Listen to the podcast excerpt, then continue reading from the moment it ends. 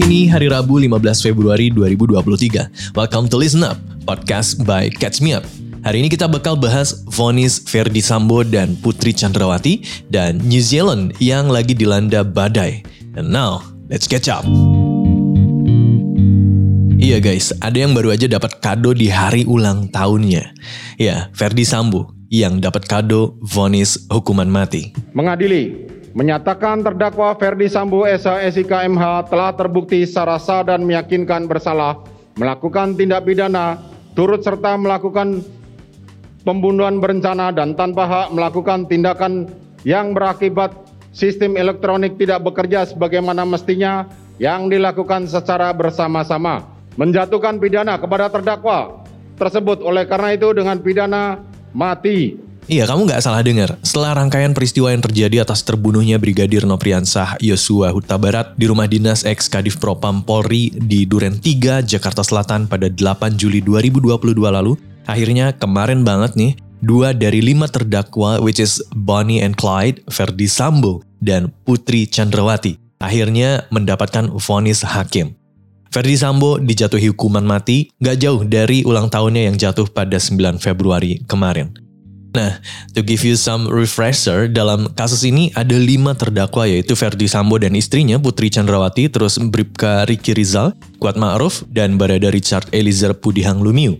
Adapun sidang kasus ini dimulai sejak Oktober lalu guys di Pengadilan Negeri Jakarta Selatan dengan majelis hakim yang diketuai Wahyu Iman Santoso dengan anggota Morgan Simanjuntak dan Alimin Ribut Sujono. Dalam perjalanannya, persidangan kasus ini udah menghadirkan berbagai saksi dengan berbagai latar belakang, mulai dari keluarga korban, ART, supir ambulan, orang-orang bawahannya Sambo di Polri, sampai saksi ahli juga ada. Keterangan ini pun menghasilkan berbagai fakta di persidangan. Fakta di persidangan dibarengi sama keterangan terdakwa akhirnya dikompil. Salah satunya untuk dijadikan pertimbangan bagi jaksa penuntut umum aka JPU dalam menuntut para terdakwa ini.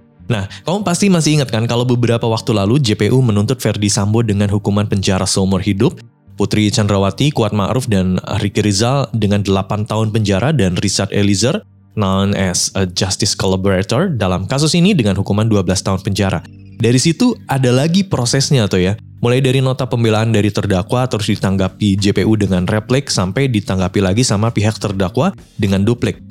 Dan akhirnya we arrive to conclusion, aka sidang putusan alias vonis majelis hakim untuk para terdakwa. Well, sebelum ke situ, kamu harus tahu dulu nih bahwa dalam sidang tuntutan JPU kemarin, keluarga Yosua itu nggak puas sama tuntutan untuk para terdakwa, khususnya untuk Ferdi Sambo dan Putri Chandrawati, guys. Ya, mereka berharap kalau Sambo itu dijatuhi hukuman mati dan Putri Chandrawati itu dijatuhi hukuman yang lebih berat dari 8 tahun penjara tadi.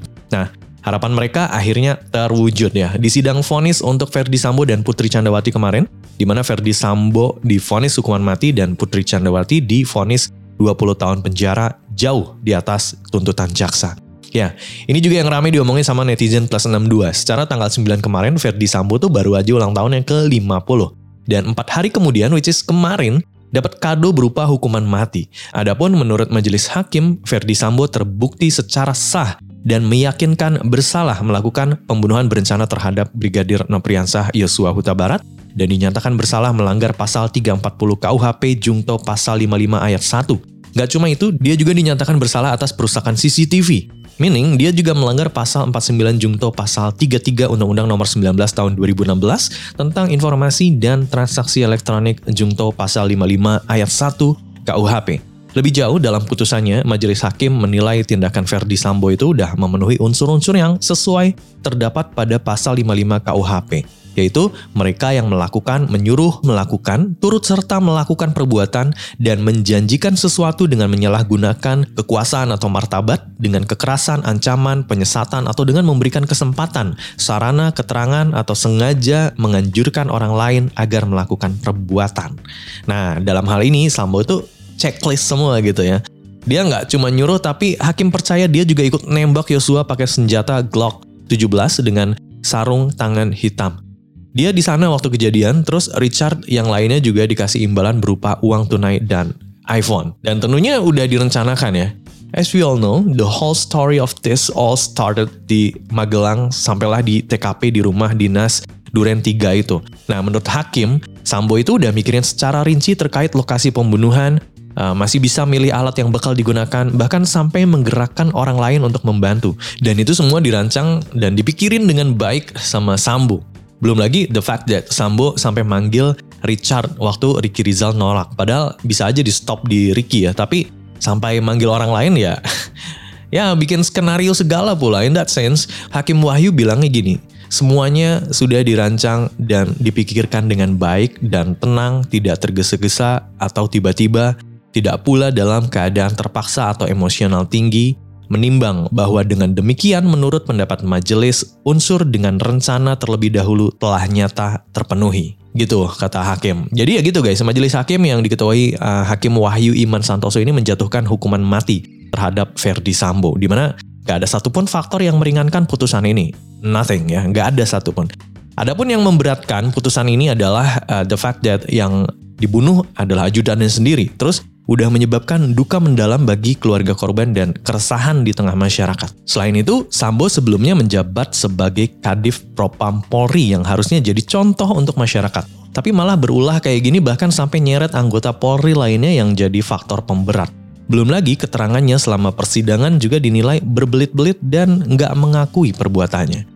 Still, the big question is why? Motifnya apa? Gitu kan? Kekerasan seksual yang dilakukan oleh korban Nofriansah Yosua Huta Barat terhadap Putri Chandrawati tidak dapat dibuktikan menurut hukum. Sehingga motif yang lebih tepat menurut majelis hakim adanya perbuatan atau sikap korban Nofriansah Yosua Huta Barat di mana perbuatan atau sikap tersebut yang menimbulkan perasaan sakit hati yang begitu mendalam terhadap Putri Chandrawati. Menimbang bahwa Berdasarkan uraian pertimbangan di atas, majelis tidak memperoleh keyakinan yang cukup bahwa korban Nofriansah Yosua Huta Barat tidak melaku, uh, telah melakukan pelecehan seksual atau perkosaan atau bahkan perbuatan yang lebih dari itu kepada Putri Chandrawati sehingga terhadap adanya alasan demikian patut dikesampingkan. Well, dari kemarin, pihak terdakwa itu kekeh kalau ini soal pelecehan seksual yang dilakukan Brigadir Yosua terhadap Putri Chandrawati kan. Tapi menurut hakim, kayak yang kamu dengar barusan, motif kekerasan seksual itu nggak bisa dibuktikan secara hukum guys. Ya, jadi nggak ada bukti pendukung yang mengarah ke sana. Nah, even bukti visum dan keadaan Putri juga nggak kayak korban kekerasan seksual yang harusnya butuh waktu lama untuk recover. Nggak ada fakta yang ngarah ke gangguan stres pasca trauma akibat kekerasan seksual yang dialami Putri. Plus, relasi kuasa antara Putri dan Yosua yang bikin hakim memutuskan nggak mungkin Yosua melakukan kekerasan seksual ke Putri. Gitu kata hakim. That being said, motif pembunuhan Yosua jadi nggak terkait sama kekerasan seksual. Menurut hakim, motif pembunuhan itu karena ada perasaan sakit hati Putri atas sikap atau perbuatan yang dilakukan oleh Yosua. Lebih jauh, Hakim Wahyu menyebut motif dalam pembunuhan berencana dalam kasus ini tuh nggak wajib dibuktikan guys. Alasannya ya karena motif bukan bagian dari delik pembunuhan berencana sesuai yang tertuang dalam pasal 340 KUHP. Yang penting kita tuh tahu Verdi Sambo dan komplotannya itu terbukti melakukan pembunuhan berencana terhadap Brigadir Yosua. That's it.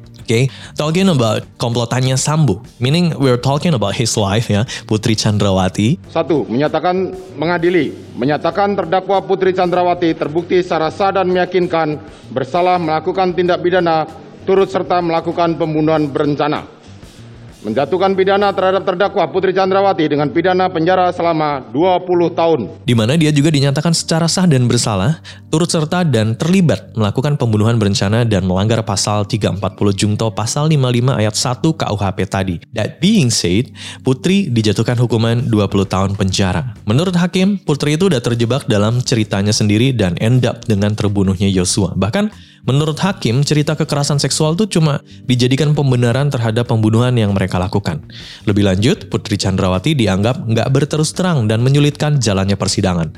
Not to mention, dia juga uh, udah berbelit-belit selama persidangan dan bahkan terus-terusan ngaku sebagai korban. Terus perbuatan dia juga udah dinilai mencoreng institusi Bayangkari, which is sebagai salah satu pimpinan Bayangkari bisa jadi teladan untuk ibu-ibu di sana guys. Anyway, dalam persidangan kemarin, keluarga Brigadir Yosua itu kan hadir langsung di sana ya. Bahkan ibunya Yosua, Rosti Simanjuntak, membawa fotonya Yosua sepanjang sidang berlangsung. Nah ketika akhirnya sidang berjam-jam itu sampai pada putusan hakim terkait hukumannya, di tengah banyak ancaman dan berbagai kejadian lainnya in between, keluarga Yosua seneng banget dan bersyukur kepada Tuhan karena vonis hakim itu sesuai sama harapan mereka. Menurut Bu Rosti, putusan majelis hakim terhadap Putri itu udah tepat dengan harapan nggak ada lagi kasus pembunuhan kayak gini terjadi. Jangan ada lagi Yosua-Yosua lain yang terbunuh secara keji dan biadab. Begitu kata Ibu Rosti. By the way, di tengah keluarga dan masyarakat yang senang banget dengan vonis hakim untuk suami istri ini yang bilang keadilan sosial bagi seluruh masyarakat Indonesia.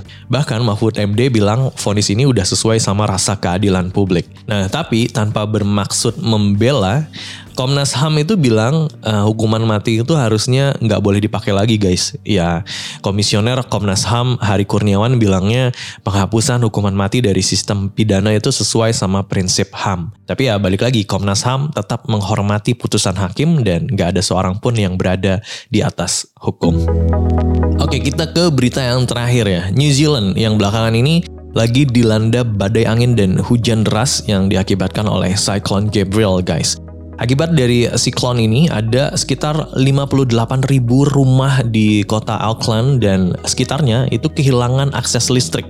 Jadi pada Sabtu malam lalu, siklon Gabriel ini menyapu wilayah Australia di Pulau Norfolk di Laut Tasmania dan terus bergerak menuju New Zealand. Kini siklonnya udah masuk ke wilayah New Zealand dan diperkirakan bahwa puncak badai hujan akan terjadi kemarin dan hari ini. Menurut kepala BNPB di sana, namanya Kieran McNulty, siklon ini nggak hanya membuat jaringan listrik terputus, tapi juga menyebabkan gangguan atas transportasi publik di mana banyak kapal feri, bus, dan kereta yang harus menghentikan sementara operasinya.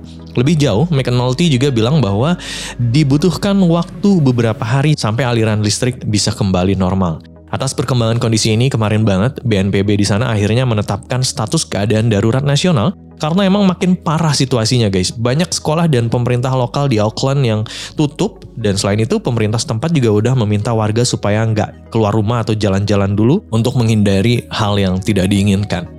Oke, itu dia untuk Listen Up episode kali ini. Sampai ketemu lagi di episode selanjutnya di hari Jumat. Bye now.